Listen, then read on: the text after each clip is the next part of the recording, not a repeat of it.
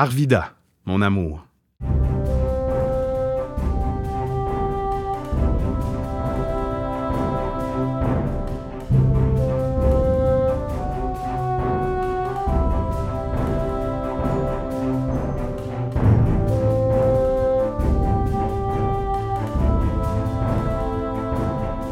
Je m'appelle Mathieu Beauregard. Je suis arvidien d'adoption. Dans ce balado, je vous amène à la rencontre d'amoureux d'Arvida.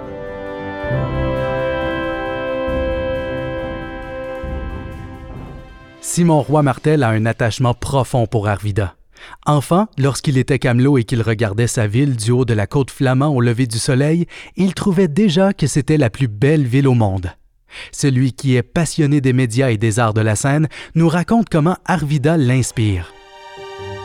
Voici la déclaration d'amour pour Arvida de Simon Roy-Martel.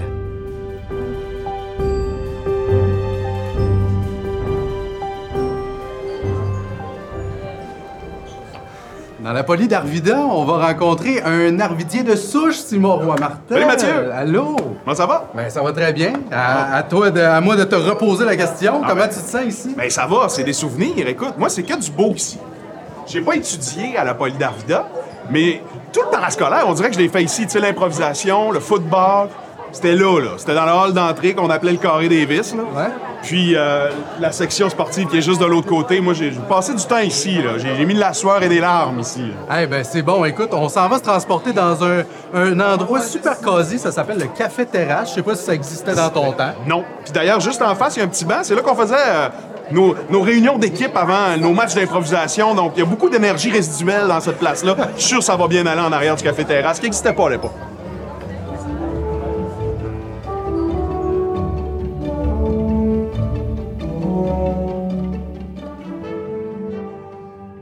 Simon, t'es né à Arvida. Ouais. T'as grandi à Arvida, t'as vraiment découvert les rues et l'ambiance, t'en es imprégné. Parle-nous un peu de ton enfance, comment ça s'est passé dans le quartier flamand? Ah, on était tellement privilégiés dans le quartier flamand parce que euh, c'était comme un- une île à l'intérieur de- de- d'Arvida. Puis, euh, tu sais, on pouvait, faire absolument tout ce qu'on veut. On n'était pas dérangé. Il n'y avait pas de, danger chez nous. Je me rappelle une fois, il y a quelqu'un qui avait fait un vol. Il y a un policier qui était venu avec son gun. Puis on, toutes les flots du quartier, on était après. Puis on était comme, qu'est-ce qui se passe? C'était vraiment un gros événement. On connaissait pas ça, la criminalité.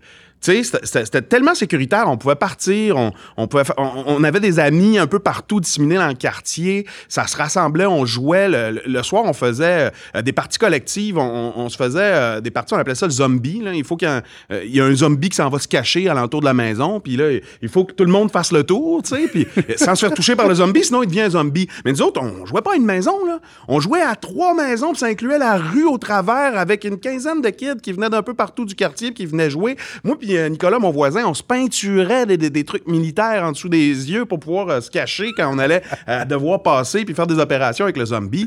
C'était tellement un beau milieu. euh, quand- quand on- c'était tout le temps le party, c'était la fête l'été, tu sais. moindrement qu'on on- on invitait les gens à la piscine, tous les enfants du quartier venaient, puis là, on, avait du, du- beaucoup de plaisir. On a fait des spectacles. tu sais, dans ce temps-là, il y avait beaucoup de, de terrasses arrière, là, puis on s'installait là-dessus, puis on, on avait fait croire à, à ma jeune sœur que, que Mitsu était en ville, mais c'était la voisine qui était déguisée, puis juste un peu plus haut. Euh, on- on- ça n'a pas arrêté. C'était vraiment un beau lieu de...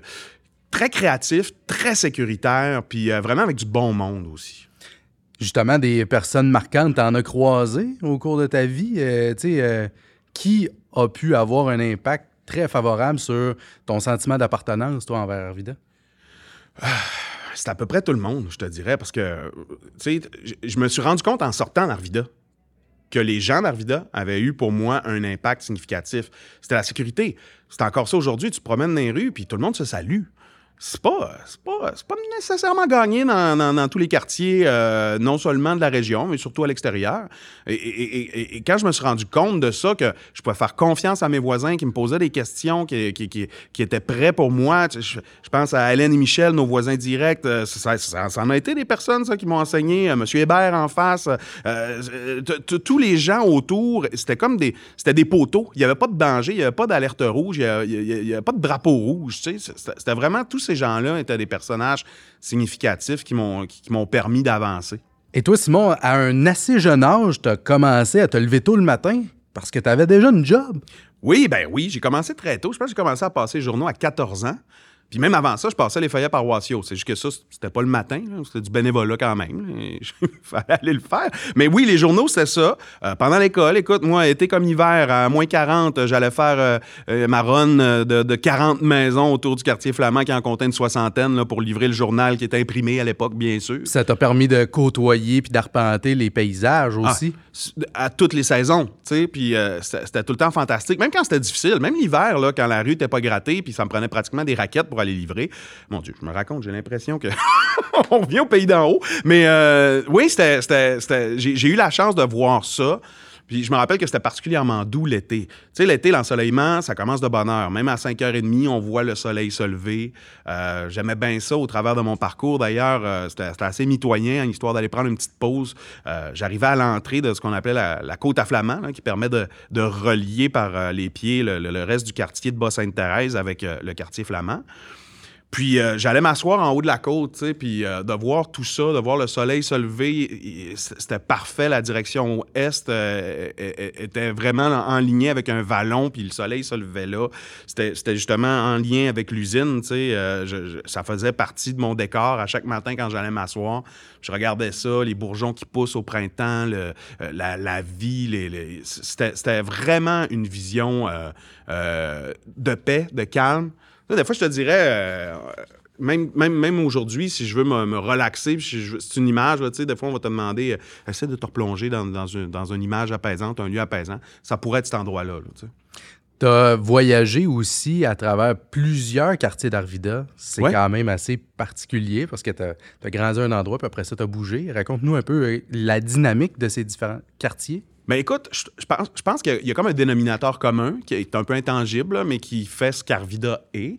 Euh, C'est-à-dire que tout le monde est, forcément très sympathique un peu partout. J'ai toujours eu du très, très bon voisinage. C'est jamais arrivé que je me dise dans, un quartier d'Arvida, ah, je les aime pas eux autres. Mais euh, euh, moi, mon appartenance, mon attachement, c'est vraiment au secteur Sainte-Thérèse parce que j'ai- grandi dans le quartier flamand qui est une espèce d'extension de- de Sainte-Thérèse, même si c'était la petite île isolée dont je parlais. Puis euh, après ça, on a déménagé effectivement dans Sainte-Thérèse. Donc là, je suis allé rejoindre mes amis.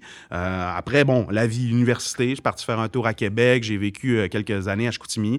Il se passe tellement quelque chose à Arvida. J'y ai été rappelé. Puis lorsque euh, je me préparais tranquillement à vouloir fonder famille, euh, je suis revenu avec ma conjointe de l'époque. On est allé s'installer à Saint-Philippe. J'étais pas loin de ma grand-mère. mon père aussi était dans le même quartier. Alors ça a été super. Puis là, j'ai trouvé ma première maison. C'était dans le quartier Saint-Jacques. Donc on a déménagé. Je dis Saint-Jacques, mais c'est pas vrai. C'est plus plutôt dans le parti Saint-Mathias. Euh, et, euh, et, et- c'était parfait pour élever des enfants. Mon, mon, garçon est arrivé euh, dans la maison sur Saint-Mathias, puis on n'en avait pas de voisin arrière. Moi, mon, mon- voisin en arrière, c'était le lac de Bourrouge. Alors, ça nous laissait pas mal de place pour aller se promener, les sentiers, vivre la nature à plein. Écoute, il y avait des canards qui allaient, qui atterrissent dans la mare en arrière de la maison. C'était fantastique de pouvoir offrir ça à mon jeune. J'avais l'impression que c'était parfait. Sauf que moi, j'étais en même temps sur la rue Saucier à cette époque-là. Comme, tu sais, l'autoroute interne, là, à l'intérieur du quartier, à Saint-Mathias, Saint-Jacques, ça roule vite à ce secteur-là. Ralentissez, s'il vous plaît. Sérieusement, ça n'a pas de bon sens. Alors, je ne pouvais pas laisser mon garçon aller jouer par en avant. Euh, quand est venu le temps, euh, avec euh, mon actuelle conjointe, de, choisir un lieu commun pour pouvoir résider, ça faisait vraiment partie de mes critères d'avoir un endroit tranquille. Je souhaitais en fait offrir un peu ce que j'ai connu dans le quartier flamand, où je peux laisser aller ma, ma- petite fille de 3 ans promener dans la rue. Alors c'est pour ça qu'on est retourné dans le secteur Sainte-Thérèse, puis on a vraiment trouvé une maison. Écoute, même scénario, en arrière de chez nous, je vois le manoir, c'est les sentiers qui sont accessibles. En avant, c'est hyper calme. C'est comme, comme plusieurs personnes qui vivent à Arvida. C'est un rond-point, donc je peux laisser aller les jeunes aller jouer là. Puis euh, on a le panier de basket, puis il n'y a pas de problème, ils vont dans la cour. Il y a cette quiétude-là. Euh, vraiment, c'est un lieu parfait pour habiter avec une famille, surtout. Quand on réussit à avoir euh, des connexions avec différents Arvidiens, on se rend compte qu'il y a une fierté qui vient avec ça.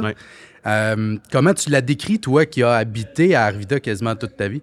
Ben écoute, moi, quand j'ai pris conscience que Arvida était relativement récente, Euh, tu sais, quand t'es jeune, euh, t'as 6-7 ans, ça veut pas dire grand-chose, tu sais. euh, ça faisait pas de différence pour moi. Alors, euh, c'était pas tant les, origines, le mythe créateur d'Arvida qui m'a attaché, c'est vraiment l'esprit de, de, de- communauté, les gens qui étaient polis, tout le monde, euh, en plus, avait, avait- On dirait que tout le monde faisait des choses passionnantes dans mon entourage, les voisins, tout ça, c'était- super diversifié. Puis j'ai senti déjà qu'il y avait une espèce de collectivité qui était un petit peu à part. Puis en grandissant, quand tu comprends le mythe fondateur, quand tu comprends que Arvida était destiné à devenir la Washington du Nord, euh, que, que- que- que tout ce qui a été placé comme effort, comme développement, c'était pour faire une espèce de, de ville modèle qui n'existe pas nulle part ailleurs, ben t'as comme pas le choix d'être un peu fier, là, de dire, euh, ben moi, je viens de ça, de cette espèce d'expérience-là, euh, sociale, euh, d'urbanisme, industriel aussi au travers de ça. Mais vraiment, il y avait résolument, au travers des, des projets industriels, il n'y a pas toujours le facteur social. Non. Puis là, c'était le cas. Alors, ça, moi, ça me rend fier de me dire euh, que ou- oui, là, on vit dans, un monde capitaliste, puis des fois, on parle de capitalisme sauvage. Mais tu sais, l'idée derrière Arvida, c'était pas du capitalisme sauvage. Puis, euh, je pense que l'arbre a, porté des bons fruits. On a des exemples, autant en culture, avec des personnalités qui viennent d'Arvida, qui sont exceptionnelles, euh, au- au- autant au monde des affaires. Écoute, je, je fais une entrevue récemment, justement, avec une astronaute, qui, est- ben, une aspirante astronaute qui, qui, qui provient d'Arvida, tu sais, qui a fait ses études dans le secteur, tout ça. Dans tous les, dans tous les domaines, je pense qu'Arvida a donné des bons fruits. Donc, cette expérience sociale-là, qui évidemment, euh, par, par- par rapport à sa mission d'origine, a évolué au travers du temps, là, mais n'en demeure qu'il y a une preuve que ça a apporté ses fruits. Je lisais que tu compares un peu Arvida à Monopoly. Ouais. À Monsieur Monopoly. Oui, ben oui. Si, on- si- si tu me demandes justement, c'est quoi le, le, le, le- le- le symbole d'Arvida pour moi, euh, c'est clair que c'est un espèce de, monsieur Monopoly, mais tu sais, genre smart. Un monsieur Monopoly un peu mélangé avec le Père Noël. C'est-à-dire que oui, il veut, est à l'origine, il est au profit, il veut, il veut faire des sous, euh, mais en même temps, euh, il veut que tout le monde soit bien. Il veut que tout le monde soit. Il veut pas faire des sous en- en- en- au détriment d'autrui. C'est un peu le sentiment que j'ai eu sur la pulsion initiale d'Arthur Vining Davis en venant s'installer ici. Je le vois bien, là, avec un monocle puis euh, le chapeau de forme que tu t'imagines aussi. là. Euh, J'imagine ça, moi. Une espèce de, de monsieur Monopoly gentil. C'est vraiment bien dit. Puis euh, là, ben, la ville va célébrer euh, Ouais. à un moment donné 100 ans. Puis euh, j'ai bien l'impression qu'on qu'on va encore plus euh, faire rayonner cette, passion-là, cette fierté-là. Comment t'entrevois, toi, euh, la possibilité de voir Arvida à l'UNESCO? Ben, moi, je pense que le processus est bien inscrit. Puis, tu sais, en, en partie à cause du mythe fondateur dont je te parlais tout à l'heure, moi, je pense que Arvida a tout à fait sa place, justement, au patrimoine mondial de l'UNESCO. Puis, euh, il faudra à un moment donné que, que, que ça se produise. Maintenant, est-ce que est-ce que est-ce qu'on va y parvenir rapidement?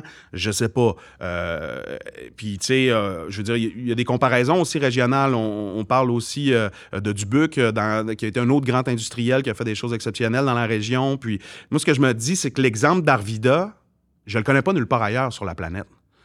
De- que- de- alors, je pense que ça mérite d'être souligné. Euh, tu parlais tantôt de la Washington du Nord, Ouais. Simon. Euh, tu sais, c'est ce que tu as vécu, toi, de côtoyer plusieurs nationalités en même temps? Oui, ben oui, effectivement. Tu sais, moi, j'ai- j'avais des amis Kowalski, euh, des Mayen McLean, euh, des Ellefson. Tu t'en rends pas compte quand tu es jeune, mais euh, en, vieillissant, tu te rends compte que tout ce, panorama-là, ben, ça provenait euh, de, de l'origine d'Arvida. Ça provenait justement de, de, de cet aspect multiculturel-là d'Arvida. Visiblement, moi, ça m'a habité euh, parce qu'après coup, euh, quand, quand, quand j'étais au secondaire, je me demandais qu'est-ce que j'allais faire. Je suis allé au programme d'éducation internationale parce que je sais pas pourquoi, mais déjà, tu vois, probablement que ça s'est imprégné en moi. Il y avait cet aspect multiculturel-là. Puis après ça, ben, j'ai fait, il y avait un programme de sciences humaines qui s'appelait Ouverture sur le monde qui est né. Alors, je, suis rentré là-dedans, puis je l'ai fait aussi euh, sans me poser de questions. C'était vraiment pour moi un élément fondamental de ma personnalité, euh, le multiculturalisme. En rétrospective, quand tu regardes ça, ben, c'est clair que j'ai toujours vécu le multiculturalisme. Euh, j'ai connu des gens de plusieurs parties du monde, puis je m'en j'avais pas conscience que c'était pas nécessairement pareil dans l'ensemble des, des municipalités partout au Québec. Là. C'est quoi t'en retires aujourd'hui de ça? Est-ce que tu as gardé des contacts avec euh, certains? Ah oui, absolument. Puis à cause de mon parcours, ben, j'ai noué encore plus de contacts avec plus de gens partout sur la planète. Donc, euh, tu sais, moi, quelque part, je suis citoyen d'Arvida, puis je suis citoyen du monde. Tu sais, euh, j'ai cette impression-là. Peut-être que ça, fait prétentieux de dire ça, je sais pas, mais j'ai l'impression d'être connecté avec. puis j'ai beaucoup d'empathie pour les gens un peu partout sur la planète. Pour, pour moi, si tu viens d'ailleurs, ben, ça, ça comporte quelque chose de très intéressant. J'ai hâte d'en apprendre, je veux comprendre, je, veux comparer, euh, je, veux, je, accaparer aussi, je, veux, au niveau très égocentrique, je veux m'accaparer un peu les, aspects positifs des autres cultures. Donc ça, ben, c'est sûr que ça vient de mon origine arvidienne. On va justement rembobiner la cassette euh, dans les années 80, puis euh, on va se transporter à, la résidence familiale, ton père, ta mère. comment, ça, comment ça se passait, cette enfance-là? Ah, mais c'était vraiment, là, c'était parfait. On avait la, maison unifamiliale. Euh, euh, ma mère était avocate, mon père travaillait euh, pour Alcan et on avait une dynamique vraiment, vraiment le fun. On, faisait des belles vacances, on avait du bon voisinage. Tu sais, quand on avait des, des, des fêtes, mettons la Saint-Jean-Baptiste, ça, devenait obligatoirement une, fête de quartier. Tu sais. on faisait des gros feux d'artifice, puis c'était tout le temps la joie c'était tout le temps le fun. C'était vraiment c'était un beau cocon pour. Euh, puis, puis, des fois, je, regarde mes enfants, puis tes pères aussi, tu le sais. Des fois, j'ai peur de ne pas être à la hauteur de ce que j'ai reçu quand j'étais jeune, tellement c'était, ça m'apparaît fantastique. Euh, c'est, c'est, amplifié dans notre tête. Hein? Oui, probablement. Mais en même temps, vraiment, là, quand je le regarde factuellement, je me dis qu'on était vraiment chanceux. Euh, on, réussit à créer dans, cet environnement-là, dans Arvida, euh, quelque chose de, différent, je trouve. Euh, je ne sais pas si tu partages ce point de vue-là, dans le sens où, justement, encore en 2023, dans, cette décennie-là, on, réussit à, avoir une cohésion. Ouais. Comment t'expliques ça? Ben écoute, il est indéniable que ça provient du Bing Bang original. Ça, veut dire que ça provient de la Fondation Arvida. Euh, ça laisse des traces qui sont durables dans le temps. Euh, par contre, pour reprendre les philosophies autochtones, je ne suis pas certain que c'est là pour durer cette génération. Alors, euh, est-ce que c'est -ce c'est en déclin? je ne sais pas. c'est difficilement observable pour moi. L'esprit arvidien, est-ce que c'est appelé à disparaître? je ne sais pas. J'espère beaucoup que par la connaissance, par le travail comme ce que vous faites actuellement avec le, le balado, ça va permettre justement de faire prendre conscience à tous les gens qui qui, demeure sur ce territoire-là, de l'unicité de ce territoire-là. Puis euh, j'espère aussi que ça va pouvoir mettre en valeur un peu, justement, euh, comme une espèce de point marqué dans le temps de, de, ce qu'a été, de, ce qu'est en ce moment Arvida, pour que ça puisse le demeurer dans le temps. Moi, je m'efforce de le présenter à mes enfants aussi. Tu sais, euh, mon garçon, il dit bonjour aux gens quand ils se promènent dans le quartier, puis ça peut paraître banal, mais n'en demeure que quand, quand tu n'as pas cette chaleur-là, tu n'as pas le minimum. Alors, nous, on a ça, on a toujours le minimum. Est-ce que c'était. Est-ce qu'il y a plus de cohésion, plus de collectivité? Je sais pas. Euh, je n'étais pas là où j'avais pas la conscience. Maintenant, est-ce qu'on peut travailler à en avoir plus? Certainement. Puis tu parlais tout à l'heure justement de la fête du centième d'Arvida. J'espère que ça va amener euh, un peu cette volonté-là de non seulement euh, maintenir les critères de ce, qui a fait d'Arvida un endroit où il fait bon vivre, mais qu'on va pouvoir aussi se gratter un peu le coco puis se dire comment est-ce qu'on pourrait simplement, avec des, petits gestes, des, petites manières de faire, euh, des, euh, pas nécessairement des, grands coups d'éclat, mais comment est-ce qu'on pourrait faire pour maintenir ça et l'améliorer encore? Avec une troisième génération, euh, parce que là, c'est ce, qui, ce qui est en train de se produire avec tes enfants. Ouais. on a un travail à faire, là, comme tu le mentionnes, pour que ça, ça ben, perdure dans le temps. Même une quatrième génération, je te dirais, mes grands-parents aussi, euh, des deux côtés, euh, ont, vécu à Arvida. D'un côté, il y avait les parents de, mon père qui étaient, qui étaient résolument plus ouvriers. Euh, mon grand-père René qui travaillait à l'usine. ma, ma grand-mère qui, paternelle qui, qui, a travaillé dans les cantines. Puis ils ont ouvert un dépanneur dans leur sous-sol. Donc c'était un peu un vecteur dans Saint-Mathias. C'était un endroit communautaire chez mon père là, où les gens allaient chercher à l'époque le, Joe Louis puis l'orangeade. Là, puis euh, ils, ont, eux, ils ont meublé Arvida de cette manière-là. Puis de l'autre côté, du côté de chez ma mère, c'était un peu plus bourgeois. Mon, grand-père euh, Romuald était avocat puis il est devenu juge. Puis euh, il, a, il, a, même contribué à l'ouverture du fleuriste dans le Carré des Vistes. Il faisait partie. J'ai appris ça tout récemment d'ailleurs. Ça, c'est fantastique, Arvida. On apprend toujours des choses quand on, rencontre d'autres Arvidiens qui nous disent Mon père faisait des livraisons pour le fleuriste de ton grand-père. Je, pense que tu te trompes. Là, savais pas qu'il y avait un fleuriste, mais il l'opérait pas, mais il avait, il, avait, fait partie de l'équipe qui a mis sur pied ce, ce, salon-là. Euh, moi, j'ai l'impression d'être ancré d'un côté comme de l'autre, autant le, côté 100% ouvrier de, de, boîte à lunch en métal qui va travailler à l'aluminium que, que de, des gens autour qui ont bâti également euh, l'écosystème social d'Arvida. Je me, je me sens un peu héritier de tout ça. Tu as profité de la proximité des différents services aussi à gauche à droite. Euh, ben Carré Davis, ben euh, c'est toujours un joyau. Ah ben, le Carré Davis, c'était fantastique. Moi, j'ai toujours eu l'impression de rentrer dans une capitale du Far West. Il y, a un petit, côté Lucky Luke quand on arrive là, évidemment, puis ça a été pensé comme ça. et euh, c'était un peu une réplique de ce qui se faisait chez nos voisins américains. Mais cet espace-là, cette espèce de petit côté ville fantastique, comme dans les films hollywoodiens, ça, nourrit beaucoup. Il y, a, tous les services. Ben, tu parlais justement, on est à, l'école polyvalente Arvida, qui est anciennement l'école Guillaume Tremblay, mais moi, c'est là que j'ai fait mon, sport, c'est là que j'ai fait mon. Euh, c'est là que j'ai fait les arts également, mais euh, tu si tu parles d'art, justement, dans le Carré Davis, on va y revenir. Il y a un endroit fantastique. Moi, je peux aller voir des spectacles à pied de chez nous pour aller au Palace Arvida. Pas, pas tout le monde qui peut faire ça.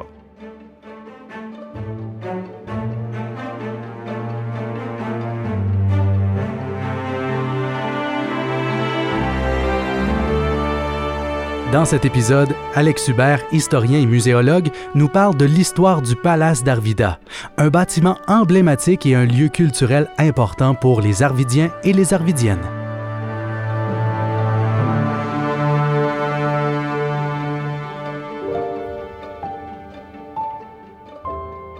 1900 boulevard Mellon et c'est justement au début des années 1900 que ce bâtiment va être érigé. Alex, on parle du théâtre Palace Arvida.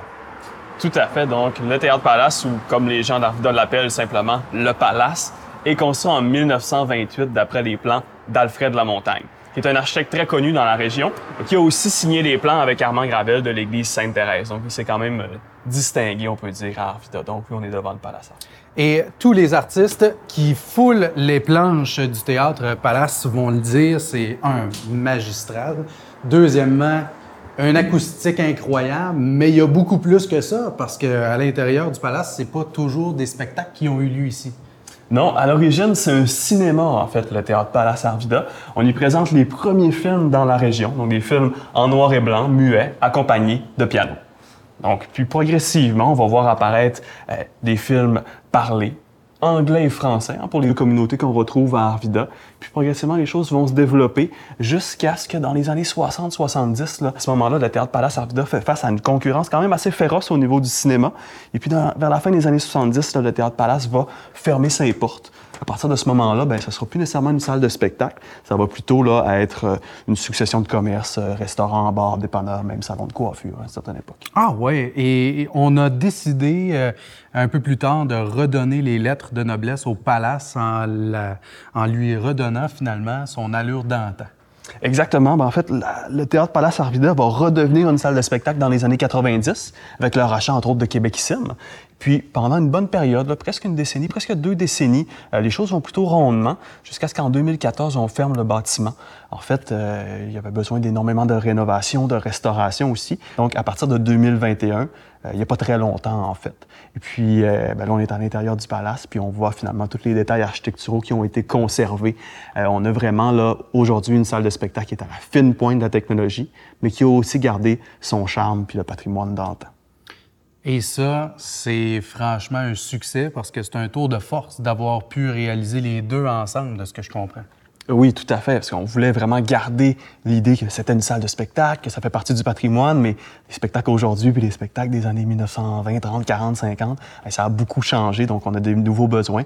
Puis Art Vida, encore une fois, ça fait partie euh, des exploits qui ont été faits en préservation et en conservation du patrimoine. On a réussi à conjuguer ben, les besoins de la société d'aujourd'hui avec la conservation du patrimoine d'un bâtiment qui date de 1928 toujours fantastique de constater le cachet. C'est unique en son genre. Merci beaucoup, Alex. Ça me fait plaisir. Merci, Mathieu.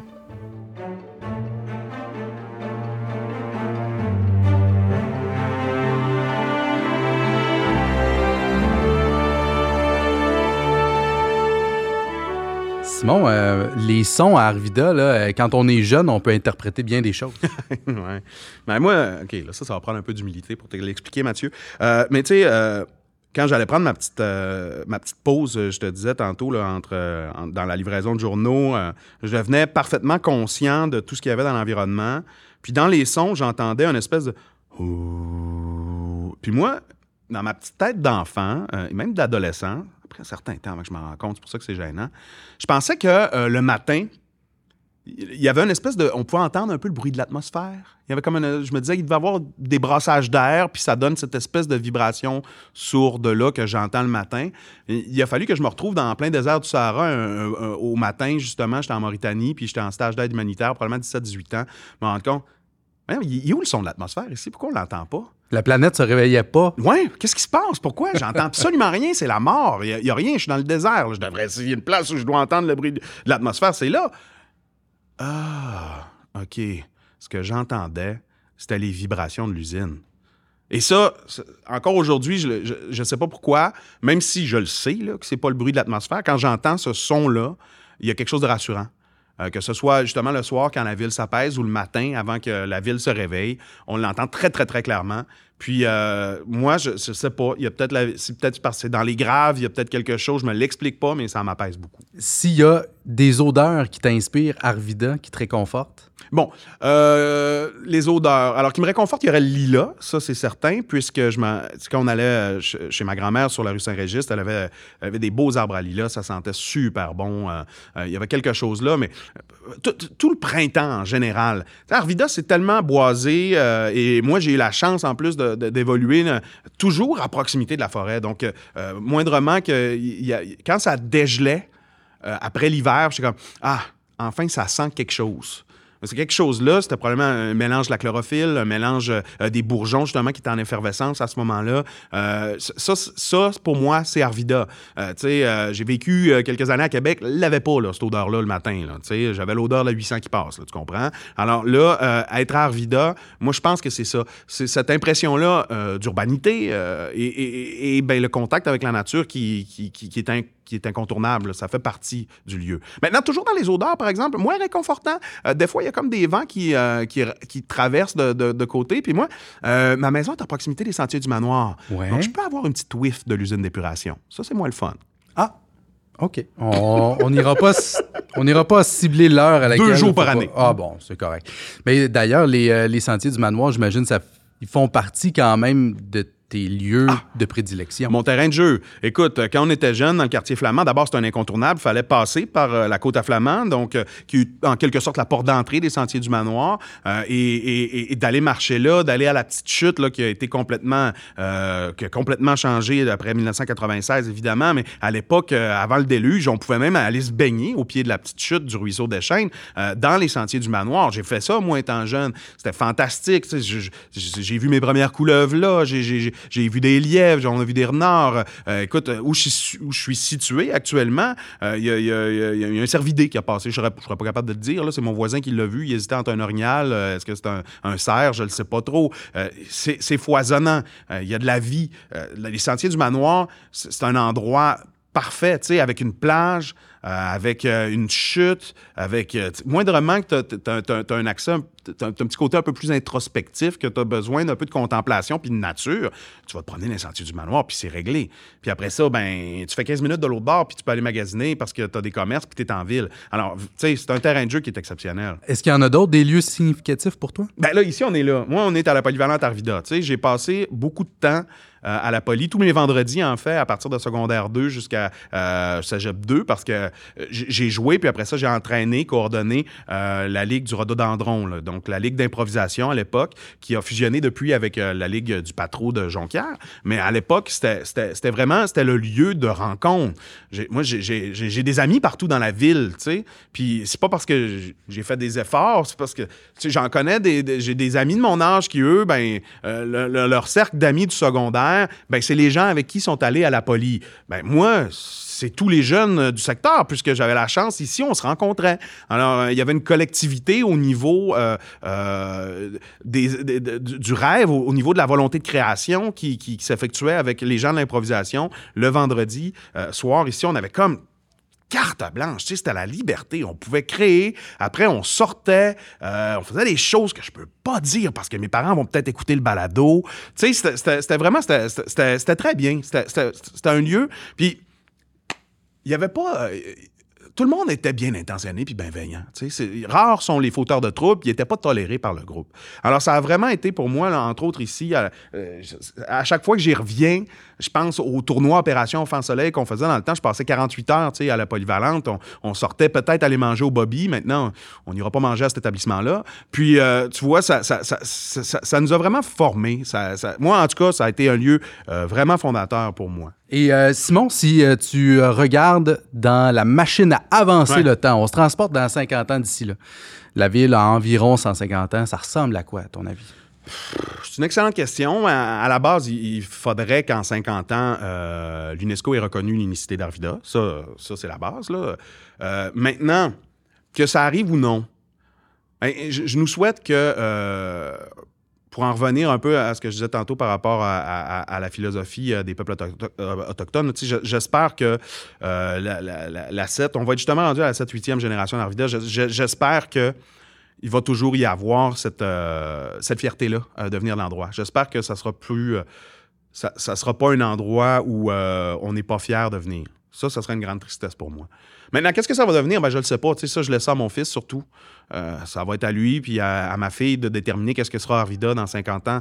Moi, je, vais faire mon possible pour mettre l'épaule à la roue, pour m'assurer que ce que j'ai connu, ce que mes parents m'ont raconté, mais ça, ça se pérennise, euh, que, que- l'ambiance qui y est euh, dure toujours. Mais dans 50 ans, est-ce que je vais être encore là? Je sais pas. Mais, mes enfants vont, vont être en train d'élever les leurs. Alors, j'espère qu'ils ils auront encore la fierté d'être ici. Puis j'espère qu'ils vont être encore ici aussi parce que je suis férocement régionaliste. Puis moi, c'est certain que le plus longtemps je vais être en mesure de demeurer dans ce lieu-là, je vais le faire. Nous sommes tous des vecteurs de changement. Absolument. Merci beaucoup, Simon Roy-Martel. plaisir.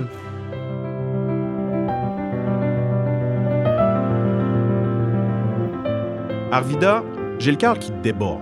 Mais je suis ce que tu as fait de moi. hein. Je puise ma créativité dans ton urbanisme inusité. Je puise ma productivité dans ton passé ouvrier. Je puise mon humanisme dans la bienveillance de ta communauté. Je t'aime, Arvida.